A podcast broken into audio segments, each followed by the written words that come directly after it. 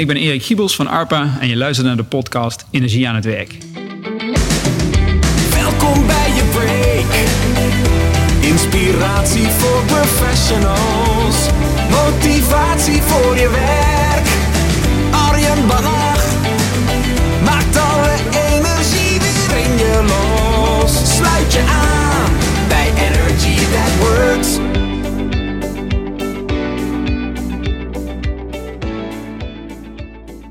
Ja, hartstikke leuk dat je er weer bij bent. Een nieuwe aflevering van de podcast Energie aan het Werk. En zoals je in het intro hebt gehoord, heb ik deze week de gast voor je, Erik Giebels.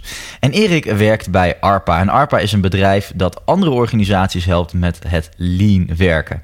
En lean ken je natuurlijk, dat is ooit uitgevonden bij Toyota. Een meer effectievere manier van werken, van produceren. En ook zorgen dat je daardoor klantgerichter kan worden. Nou, we hebben een aantal manieren van werken hier al in de podcast gehad. En we hebben holacracy al een paar keer voorbij horen komen. Dus daarom was ik ook heel erg benieuwd, als we nou even hardcore de wereld van lean induiken.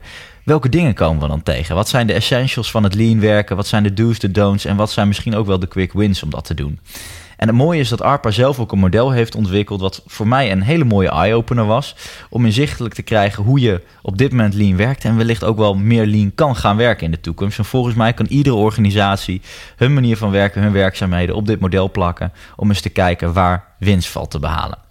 Bijzonder mooi, inspirerend interview met een aantal hele handige tips die je gelijk kan toepassen. Dus ik wens je daar heel veel succes bij. En tot slot zou ik je nog willen vragen, vergeet je niet te abonneren op de podcast. Dan krijg je een seintje als er een nieuwe aflevering online staat.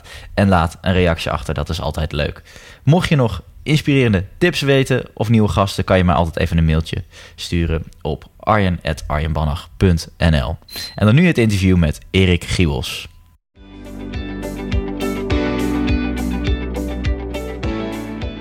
Ik zit tegenover Erik, welkom in de podcast. Dankjewel. Mijn allereerste vraag, en een bekende vraag voor de luisteraars. Waar ben jij het meest trots op tot dusver in je werk? Zo, jeetje, die had je wel even aan mogen komen. Excuus. Waar ben ik het meest trots op? De quote van een directeur van een groot bedrijf. Die zegt, goh Erik, ik heb het idee dat ik een ander mens geworden ben. Wauw. En dat had hij van zijn vrouw gehoord en niet van zijn medewerkers. En daar krijg ik kippenvel van. Dat zijn mooie berichten om terug te horen inderdaad. Ja. En jullie zijn met Lean, of eigenlijk Learn moet je zeggen, zijn jullie bezig om organisaties in Nederland voornamelijk te helpen met het beter inrichten van werkprocessen. Zo zou je het kunnen zeggen. Inmiddels ook in België. En morgen vlieg ik naar Polen. Dus wie weet wat daar weer van komt. Interessant.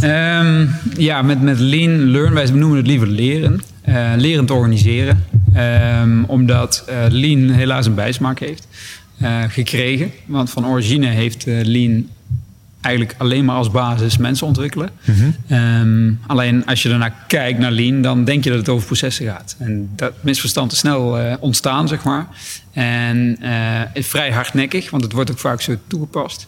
Maar wij kijken naar Lean als tools om mensen te ontwikkelen. En dus in die zin absoluut iedere dag bezig om organisaties, teams te helpen om nog meer ontwikkeling voor elkaar te krijgen. Want volgens mij is ontwikkeling waar we allemaal voor in de wieg gelegd zijn. Dat zie je al bij kinderen. Ja. En volgens mij stopt dat nooit. Mooi.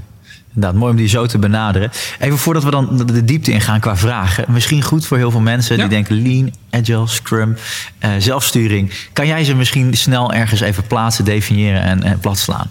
Nou ja, als je iemand vraagt die met iedere dag met Agile bezig is, die zal zeggen Lean is onderdeel van Agile. En ik zeg Agile is onderdeel van Lean. Nee, kijk, Agile gaat over wendbaar. Ja. En Lean gaat over slank.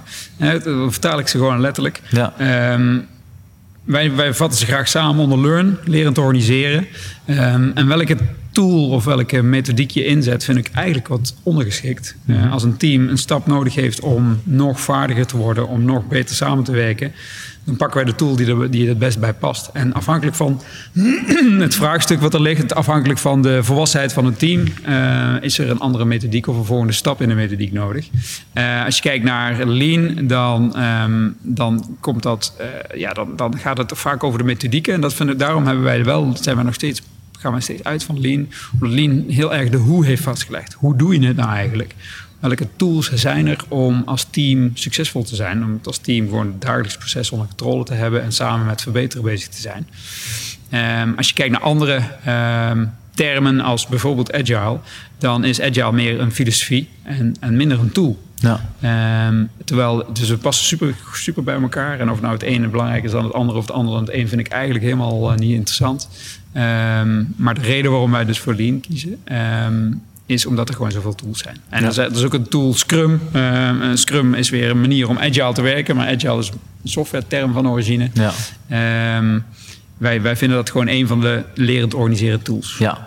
Een hele belangrijke en hele leuke. Daar wil ik hem dus absoluut niet mee kleiner maken. Nee. Maar gewoon bepaalde teams hebben daar heel veel aan. Andere teams kunnen beter met andere tools aan de slag. Ja, duidelijk. Oké. En dan vervolgens, jullie zijn daarmee aan de slag. Jullie zijn bezig met het daadwerkelijk in werkelijkheid brengen van hoe teams beter kunnen werken. Mm-hmm. Laten we even beginnen bij het begin. Welke organisaties hebben dit nodig? Ja, ik zeg altijd, iedere organisatie is potentiële klant van ons. Okay. En hebben het nodig, ja, dat ligt natuurlijk aan de mensen die er werken. Maar volgens mij wil je gewoon een leuk leven. En een heel belangrijk deel van je leven ben je aan het werk. Dus laten we alsjeblieft zorgen dat die tijd leuk is. Ja. En leuk is niet altijd het loterijgevoel. Maar leuk is gewoon dat je constructief bijdrage kan leveren. Dat je iedere dag het gevoel hebt dat het weer uitgemaakt heeft. Dat jij die ochtend verschenen bent. Dus in die zin denk ik iedere organisatie. Okay, mooi. En wat zijn dan de symptomen die je misschien op kan vallen als leidinggevende, als manager, of misschien ook wel gewoon als medewerker in de organisatie, waarvan je denkt, misschien kunnen we eens kijken wat Lean voor ons betekent. Zijn er bepaalde symptomen? Ja, nou, de symptomen zijn eindeloos uit het raam staren, op vacaturesites kijken, hoog ziekteverzuim, eindeloos veel de vraag stellen van, goh, ik dacht dat ik voor een vak gekozen had, maar het lijkt alsof dat ik alleen maar administratie aan het doen ben. Ja. Dat soort symptomen. Dus het gaat eigenlijk gewoon, als je het idee hebt dat het werk een stukje leuker en beter kan, dan kan Lean daarin wat voor je betekenen. Absoluut, ja. Oké, interessant. En in sommige gevallen, dan mogen jullie bij zo'n organisaties aan het werk. Dan gaan ze bij jullie een traject in. Ja. Wat zijn eigenlijk de eerste stappen die je zou moeten zetten als een organisatie als je daarmee bezig gaat? Nou, de eerste stap die wij ook als voorwaarde zetten is dat de directie ervoor gaat. Nee, dus wij geven training, wij geven advies.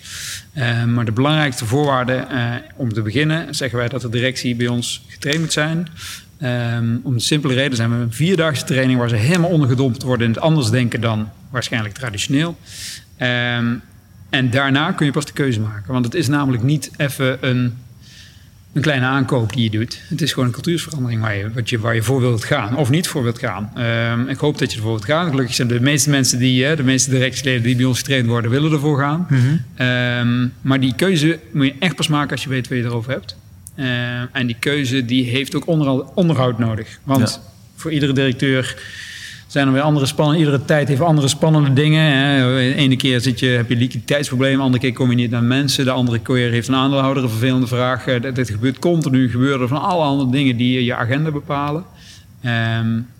En als je dan niet heel sterk aan de keuze vasthoudt dat die cultuur van leren en organiseren cultuur, dat een van je prioriteiten is, gewoon ten alle tijden. Ja. Als dat niet helder is voor je, dan voor je het weet, frustreer je de organisatie alleen maar als je ermee begint en het niet op die manier onder de aandacht houdt. Okay. Dus dat staat centraal ook in die eerste 4 dagen, is om te zorgen dat op het moment dat je hiermee wil gaan werken, is dat je directie en management overtuigt van we moeten lerend organiseren. Precies, en het daadwerkelijke werk gebeurt natuurlijk door de rest van de organisatie. Ja, zeg maar. Ja. En hoe overtuig je ze dan daartoe dat zo belangrijk is? De directie of de mensen? De directie, want uiteindelijk moeten zij natuurlijk het akkoord geven. Ja, nou weet je, 2 dingen. Enerzijds helpt het natuurlijk ontzettend dat je gewoon aan kan tonen dat het meer geld oplevert. Money talks, zo is het gewoon. Maar dat is maar de helft van het verhaal. De andere helft van het verhaal is ook dat die mensen ook niet blind zijn. Die hebben ook gewoon door dat er mensen balen van om naar hun kantoor of hun bedrijf te komen. Dat er mensen weggaan omdat ze niet de kans krijgen die ze gehoopt hadden te krijgen. En daar balen mensen ook gewoon omdat het gewoon mensen zijn. Hm. En dat is aan de ene kant soms secundair, soms ook primair gelukkig. Maar aan de andere kant wel het verschil maakt. Want ze kunnen op 100 plekken kunnen ze het horen krijgen hoe ze meer geld kunnen verdienen. Maar ze horen niet heel veel plekken hoe ze ook met met lerend organiseren, fijner werken kunnen organiseren. En dat hand in hand kan gaan. En die combinatie die maakt vaak wel het verschil. Oké. En ik neem aan dat er bij veel, vooral hoge functies in de organisatie, ook altijd wel wat weerstand is. Richting het werk een stukje beter en leuker maken. Omdat mensen iets zeggen, het veranderen hoeft niet, we zitten goed op ons plek. Hoe zorg je er dan voor dat Laat ik hem anders formuleren, want we hebben net gehad over hoe je de top eigenlijk meekrijgt. Maar dan vervolgens is ook de volgende zaak om de medewerkers, de professionals en de organisatie ook aan boord te krijgen. Ja. Wie is daar de belangrijkste schakel in? Is dat ook weer de top? Of? Nou, kijk, wat zeker bij organisaties waar al heel veel gebeurd is de afgelopen jaren, hè, de ene programma aan het andere, is het wel eerst zien dan geloven geworden. Ja. Hè, dus mensen op de werkvloer die zeggen van ja, leuk dat er weer zo'n programma komt. Hartstikke mooi dat er weer zo'n mooi verhaal verteld wordt, maar ik moet het eerst nog eens zien. Logische reactie, vind ik volstrekt verklaarbaar en ook normaal. Wel heel jammer. En dus daar zit het echt eerst zien dan geloven. Dus echt het merken. Geen eindeloze beloftes en mooie nieuwjaarsspeeches. Hartstikke leuk, daar mag je mee beginnen. Maar dan wil ik ook gewoon de komende maand zien wat er anders wordt. En dat is ook wel weer het voordeel van die lean-achtige, hele concrete aanpak. Dat je ook echt gewoon wel heel snel resultaten gaat zien. Ja. Weerstand komt eigenlijk sowieso niet vaak van directies. En ook niet van de werkvloer. Die weerstand zit soms, als die er is, dan zit die er meestal tussenin. Okay. Mensen van directie zijn, als ze overtuigd zijn, dan zijn ze overtuigd. Hooguit moet je bij de les houden, zeg maar, op dat gebied. Mensen van de werkvloer, de meest gehoorde reactie van mensen van de werkvloer, dit roepen wij al jaren. Oké, dat is interessant. Dat is gewoon, dat hoor je bijna altijd. Ja, eindelijk. Als ze op kantoor dat nou ook eens zouden zien, dat is vaak de opmerking die er achteraan komt. Ja. En dat is natuurlijk wel heel erg. Als mensen binnen een organisatie het over ze gaan hebben, dan is dat is wel een indicatie van dat er iets mis is. En het typisch is dat de middelmanagers, en wat dat nou een teamleider is of een hoofd van een bepaalde dienst of wat dan ook, dat de weerstand vaak niet zozeer komt van dat ze het niet zouden willen, maar dat ze niet weten hoe. Soms ook vanuit ego. Hè? Ik bedoel, als je echt gewoon helemaal als je helemaal trots bent dat je de baas bent en daar heb je het helemaal voor gedaan, dan kan daar weerstand uitkomen vanuit ego. Maar dat is niet overwegend wat we zien. En wat we overwegend zien is dat mensen het wel willen, maar niet weten hoe.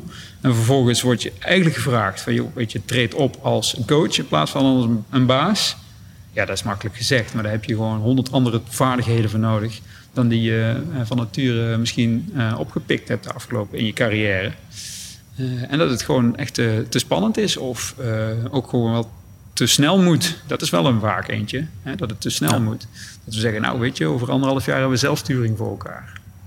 Nou, dan heb je een hele volwassen organisatie als dat kan. Ja. Dan moet je echt gewoon jaren vooruit trekken. En als zo'n middelmanager te horen krijgt van, joh, weet je, binnen een jaar moet je jezelf overbodig maken. Ja, dan is dat sowieso al geen handige zin. Jezelf overbodig maken, want welke toekomstperspectief is er dan wel? Precies. En ieder team heeft een coach nodig.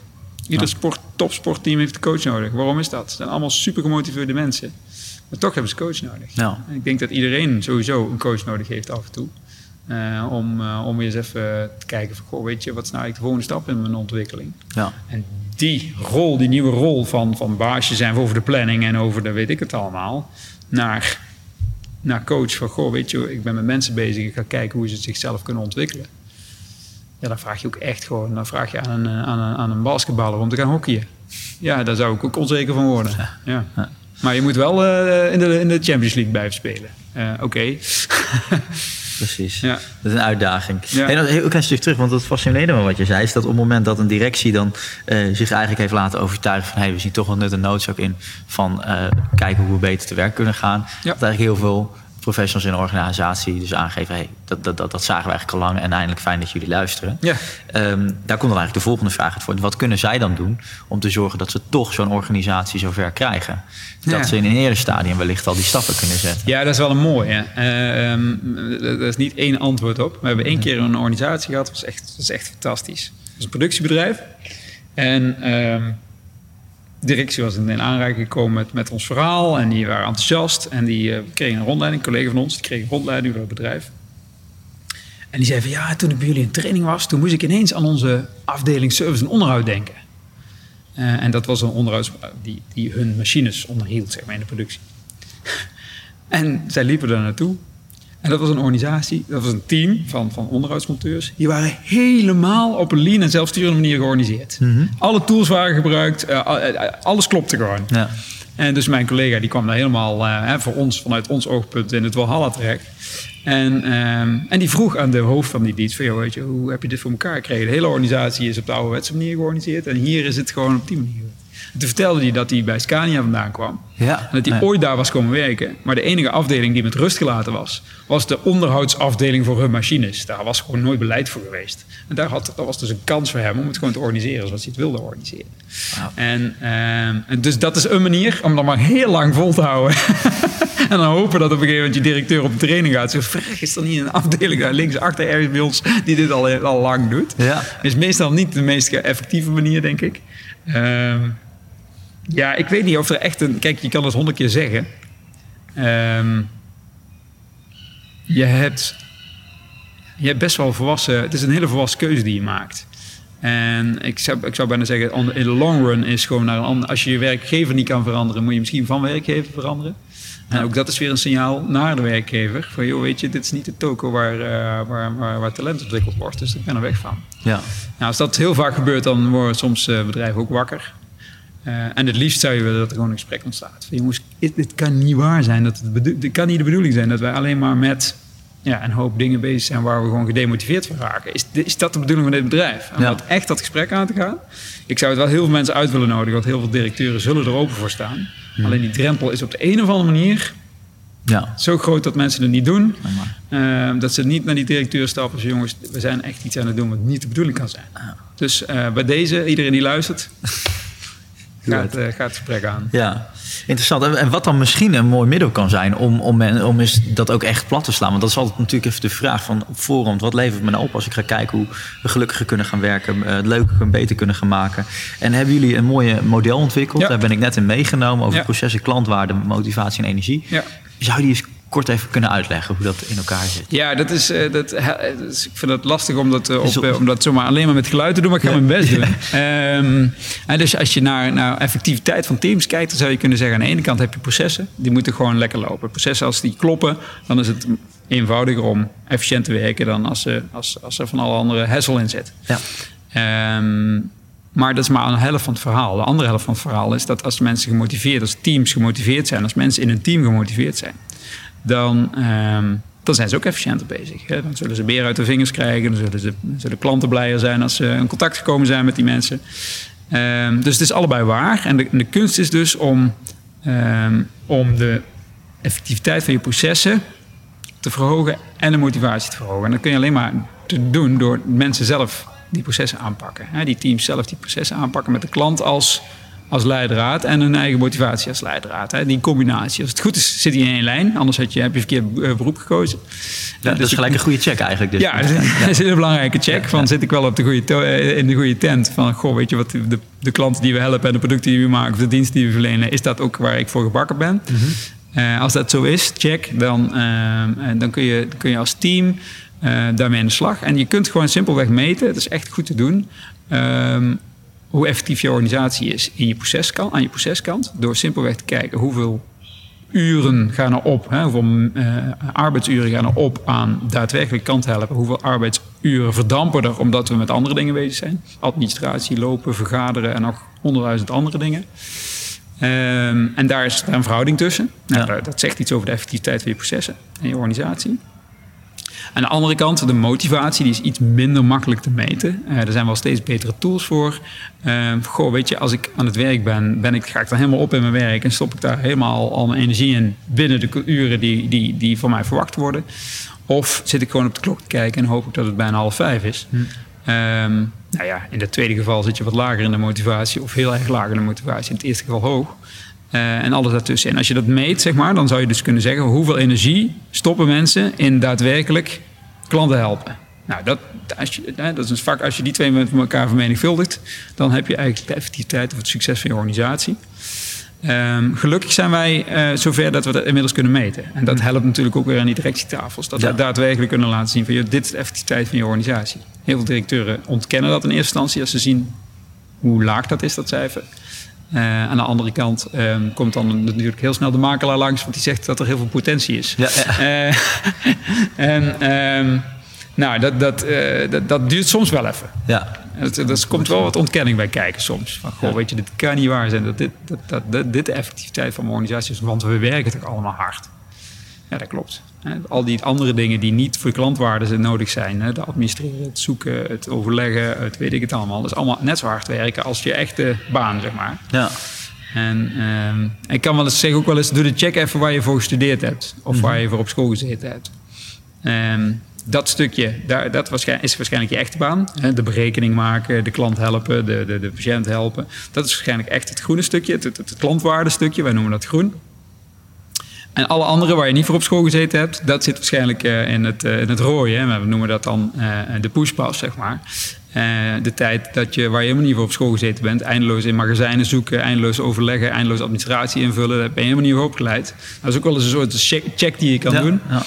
En het mooie is als je mensen vraagt, teams zelf vraagt, van waar zou je nou meer van willen doen? Van het groene of van het rode? Dan zullen mensen altijd zeggen van het groene. Ja, dat betekent volle werken natuurlijk. En vervolgens heeft dat ook direct effect op die andere dimensie, namelijk je motivatie. Want als je meer met je vak bezig kan zijn waar je ooit eens voor gekozen had toen je van school afkwam. Of misschien wel toen je naar school ging, toen je de bepaalde studierichting koos. Als je dat ook echt daadwerkelijk uit mag voeren, dan stijg je ook in je motivatie. Ja.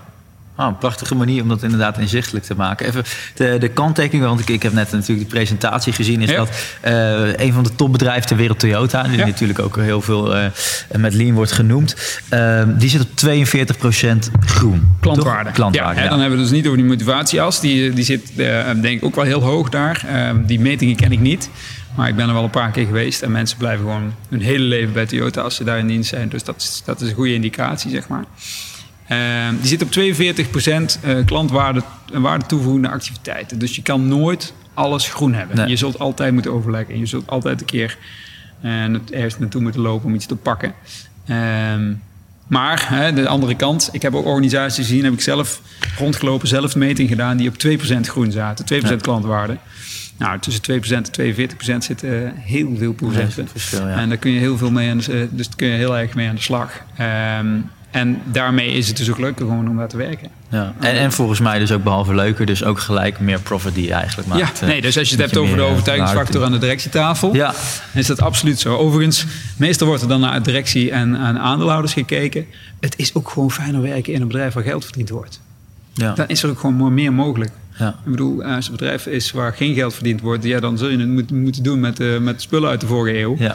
En een bedrijf waar geld verdiend wordt, mag gewoon geïnvesteerd worden. Dus het is sowieso fijn om tenminste ervan uitgaande aandeelhouders goed omgaan met centjes. Ja. Dan is het ook gewoon fijner om in een bedrijf te werken waar lekker geld verdiend wordt. Ja. Tof. En je gaf net al eventjes aan, de Toyota wordt gezien als een van de grondleggers van Lean. Klopt dat helemaal af? Hebben ze ja, absoluut. Ja, nee, Toyota heeft, het mooie is dat Toyota het heeft tot de kunst heeft verheven. Ja. Het komt eigenlijk uit Amerika. Hè? Als je historisch kijkt, dan is het eigenlijk een mix van de ontdekkingen van Ford in een lijnproductie. Ja. Ja, dat heeft Henry Ford ook weer ergens vandaan, hoor. Die heeft hij uit de vleesindustrie, want daar werkt het al op lijnproductie in Amerika. Die heeft hij dat naar de auto-industrie gehaald. Daar heeft Toyota uiteraard op zijn Japans gekopieerd. En vervolgens, na de Tweede Wereldoorlog, hebben ze meneer Deming op bezoek gehad. En meneer Deming is echt een heel erg Amerikaan. Komt uit het midden van Amerika. Maar die kreeg in Amerika niet zoveel voet aan de grond. Ja. En sloot heel erg aan bij de Japanse cultuur.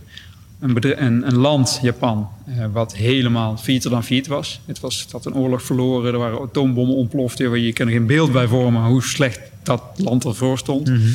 En Amerika vond het superspannend om dat land dan maar los te laten. Dus ze hebben een interimregering gehad. Ja. En ze hebben Deming naar naartoe gestuurd om die mensen te leren hoe ze kwaliteit moeten maken. Nou, dat sloot perfect aan bij hun cultuur. En daarmee is het denk ik ook wel logisch dat het daar ontstaan is. Daar moet ik overigens ook die cultuurstuk meteen maar daar laten. Want het blijkt ook gewoon in Zwolle te werken en ook gewoon in Californië te werken en ook gewoon in Brazilië te werken. Maar de oorsprong zeg maar, is misschien wel daardoor logisch, omdat de Japanse cultuur toch eigenlijk echt een verbeterde cultuur is van zichzelf. En jij bent er geweest? Ja, meerdere keren. Wat zie je daar dan? Wat inspireert je daar dan? Nou, misschien is het wel goed om te vermelden dat Toyota ook binnen Japan een uitzondering is. Ja. Japan is super hiërarchisch. Je probeert te denken wat je baas wil horen. En dat probeer je dan te zeggen, als je niet uitkijkt. Zo hiërarchisch is het. Terwijl bij Toyota het echt anders is. Iedereen wordt uitgenodigd, iedere dag, om met verbeteringen te komen. Ik heb daar ook een pen gekregen. 2 weken geleden was ik daar weer. en een pen gekregen die iedere medewerker krijgt. En daar staat ook simpelweg op zijn Japans, met de vertaling voor ons, Good Thinking, Better Products. Dus iedereen wordt iedere dag uitgenodigd. Joh, denk even mee. Denk even mee na. En als je dan, wat me dan fascineert, is dan zie je een fabriek die helemaal niet high-tech is. Je ziet gewoon een fabriek zoals je hier in het dorp ook zou kunnen zien. Qua sfeer. Gewoon een fabriek. En alleen alles klopt. En het klopt zo extreem dat alleen maar door evolutie is kunnen ontstaan. Ja. Dat is zo extreem goed, dat kun je niet bedenken. Ja. Dat kan niemand, dan kan je nog zo intelligent zijn, dan kun je nog zo'n intelligent team hebben. Niemand kan bedenken, die efficiëntie kan niemand bedenken. Kan alleen maar ontstaan als dat 2000 mensen iedere dag een klein beetje iets slims bedenken. Ja. En dat dan jarenlang volhouden. En dan zie je daar een systeem waar je... Nou, ik kan daar gewoon dagen rondlopen. Het is ongelooflijk. Het is ongelooflijk. En het systeem is supercool wat je ziet. Maar waar ik echt naar kijk is van, oké, hoe gaan ze nou... Wat is nou de motivatie van iemand om weer iets op te schrijven? Jongens, die schroevendraaier ligt 2 centimeter verkeerd. Hoe ver kun je gaan? En dat is wel heel knap dat ze daar voor elkaar krijgen. Dat is, en wat ook eigenlijk altijd wel blijkt als je het hebt over lever input. Dat wordt in heel veel organisaties gezegd. Het blijkt eigenlijk volgens mij vaak dat de motivatie om het te blijven doen... dat de opvolging eigenlijk de cruciale factor is, dat er iets mee gebeurt. Ja. Maar heb je misschien nog een voorbeeldje van hoe ze dan daar bij Toyota... Ze zeggen, denk mee. Nou, er wordt dingen opgeschreven, er wordt aangeleverd. Maar wat is dan vervolgens... Wat komt er dan in stand? Welk proces gaat dan lopen? Nou, het proces wat gaat lopen is dat die verbetering... soms is daar iets technisch voor nodig... en dan zal daar misschien een apparaatje of een toeltje gemaakt moeten worden. Ja, dat kunnen ze niet zelf. Mm-hmm. Die wordt dan gemaakt, maar die wordt alleen maar gemaakt... door die mensen zelf. Dus ze mogen dan zelf schetsen van... dit is mijn probleem wat ik heb. Ik kan de schroefjes niet makkelijk pakken. Dat kost me 10 seconden te veel de schroefjes pakken. En ik heb iets slims bedacht. Als we nou iets met een magneetje doen... zussen me zo, dit me dat... dan kan ik het denk ik in 2 seconden. Want zij denken inmiddels op secondenniveau. Dat is zo wel ver gaat het niet. Ja, zover zijn zij. Zover zijn wij hier natuurlijk lang niet. En vervolgens dat apparaatje wat die persoon in zijn hoofd heeft... of het toeltje wat die persoon in zijn hoofd heeft... wordt getest langs de lijn door diezelfde persoon. Mm-hmm. En als die helemaal getest is en hij is echt goed bevonden... dan gaat die persoon hem zelf gebruiken. Wow. En het grappige is dus stel dat je op 10 meter verder... in diezelfde lopende band, want zij werken aan een lopende band... datzelfde probleem hebt met diezelfde schroefjes... zullen zij niet tegen die mensen zeggen... jij moet die oplossing gebruiken van jouw collega 10 meter verderop. Ze zullen wel hun best doen om mensen te inspireren... bij elkaar te gaan kijken. Ja. En als jij iets anders bedenkt... waardoor ook die 10 seconden teruggebracht kunnen worden naar 2... ook goed. En als jij slim bent... dan zou ik heel goed gaan kijken hoe jouw collega dat doet. Want die heeft het al opgelost. Ja. Maar misschien is jouw situatie net even anders... en moet het inderdaad even anders. En dus ze hebben niet de brengplicht. Dus die collega is niet verplicht zijn oplossing te brengen aan die andere collega. Ze hebben wel een antwoordplicht. Dus als een collega naar hun komt... van, goh, waar heb je toch voor slims bedacht? Zijn ze wel verplicht te antwoorden en uit te leggen hoe ze dat geanalyseerd hebben... hoe ze dat bedacht hebben, hoe ze dat gedaan en waarom ze dat gedaan hebben... zodat die collega er iets mee kan. Ja. En plicht klinkt misschien als moed, maar dat is eigenlijk hartstikke leuk natuurlijk om te doen... als je een geslaagd experiment hebt. Nee, dat zie je het als een principe. Ja. Gewoon een leidend principe wat we hier hebben. Als een collega jou een vraag stelt, dan antwoord je. Ja, noem dat de plicht, noem het de spelregel, noem het een principe. Ja. En even het resultaat van die goede manier van werken bij Toyota. Mm-hmm. Wat voor medewerkers zie je daar? Hoe is de cultuur daar in die organisatie? Nou, super dedicated. Als je in Japan bent, dan is het af en toe zelfs een beetje eng. Maar dat is bij andere Japanse bedrijven ook. Dat is meer onze cultuurbril, zeg maar, die we niet helemaal snappen. Maar kijk naar een Toyota-fabriek in Tsjechië of in Frankrijk. En daar werken gewoon gewone Europeanen tussen aanleidingstekens vanuit onze ogen. Wat je daar ziet is super dedicated mensen. Mensen die continu uitgedaagd worden. Mm-hmm. Mensen die heel veel ruimte krijgen om zich te ontwikkelen... in de breedte of in de verticale voorzitaal. Dus je kan of een hele brede vakman worden... of je kan leidinggevende worden... Maar dat is wel heel mooi om te zien... als je daar leidinggevende wil worden... rotwoord, coach wil worden... dan word je getoetst. Je moet echt een examen afleggen... op je leraarskills. Dus niet kun je de beste planning maken. Nee, ben je in staat mensen boven zichzelf uit te laten stijgen. Mooi. Als je daaraan voldoet, dan kun je manager worden. Als je daar niet aan voldoet, dan kun je geen manager worden. Ja. Nou, dat maakt wel dat natuurlijk... dat zit zo diep... dat zo'n cultuur geborgd is en dat mensen daar gewoon dat ontwikkelen daar de normaalste zaak van de wereld is. Wauw, ja. Mooi. Dus daar gaat het leidinggeven uiteindelijk natuurlijk. Daar gaat het leidinggeven over. Ja. Tof. Interessant. Nou, volgens mij een heel mooi inzicht in wat Lean kan betekenen. Ik heb tot slot nog wat vragen over jou als professional. Jou als uitdrager van deze wetenschap. Ja. 5 vragen. En de eerste vraag daarvoor is... wie is jouw grootste inspiratiebron?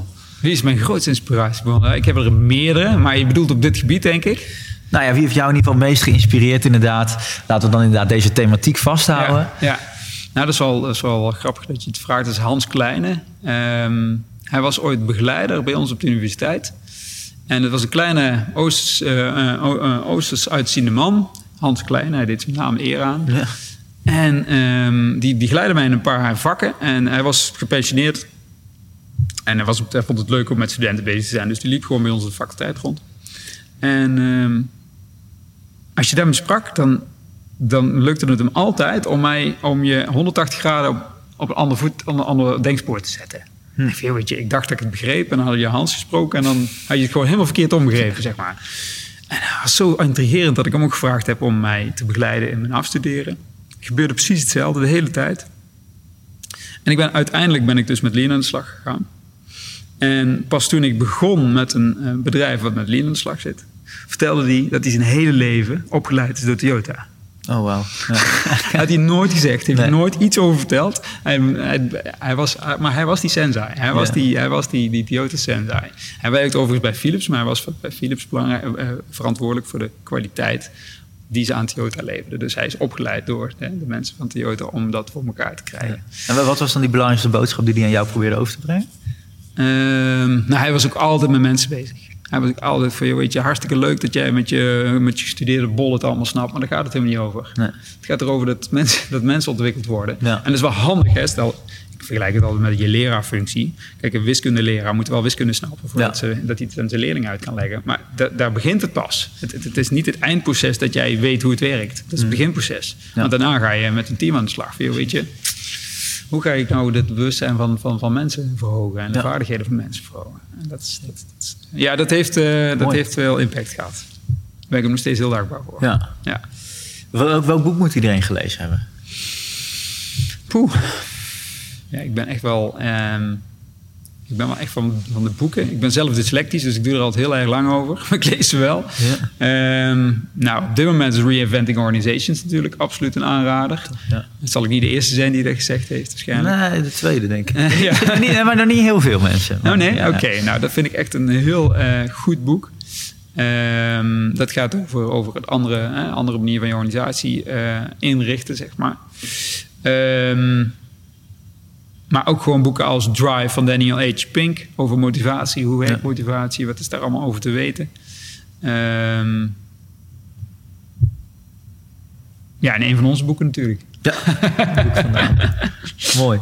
Ja, ik zal er een linkje bij zetten bij de podcast. Hey, jij als professional draagt dit uit, het Lean-principe, alles wat daarbij komt kijken. Is er dan nog één ding, misschien een nieuwere tool of wat ouder is, waarvan jij zegt, maar dat zou ik graag ook nog willen leren? En leren als in? Nou, iets waarvan jij jezelf nog beter in kan worden. Iets waarvan jij denkt van, dat voegt ook veel waarde toe en hier zou ik nog een stap in kunnen zetten. Voor mijn klanten of voor mijzelf? Allebei.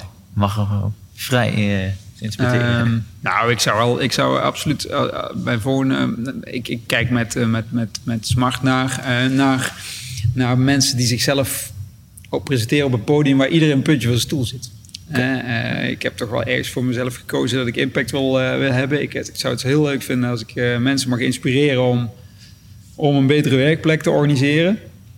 En om impact te hebben. En dan is het wel belangrijk om het verhaal goed te kunnen vertellen. Ja. Dus die skill die zou ik nog wel aan willen scherpen. Mooi. Ja. En volgens mij is dat ook een skill die heel erg belangrijk is als je weer bezig gaat met het verbeteren, het leuker maken van het werk voor iedereen in de organisatie. Ja. Andere vraag. Als ik één vrije dag heb, wat zou ik volgens jou met een vrije dag moeten doen?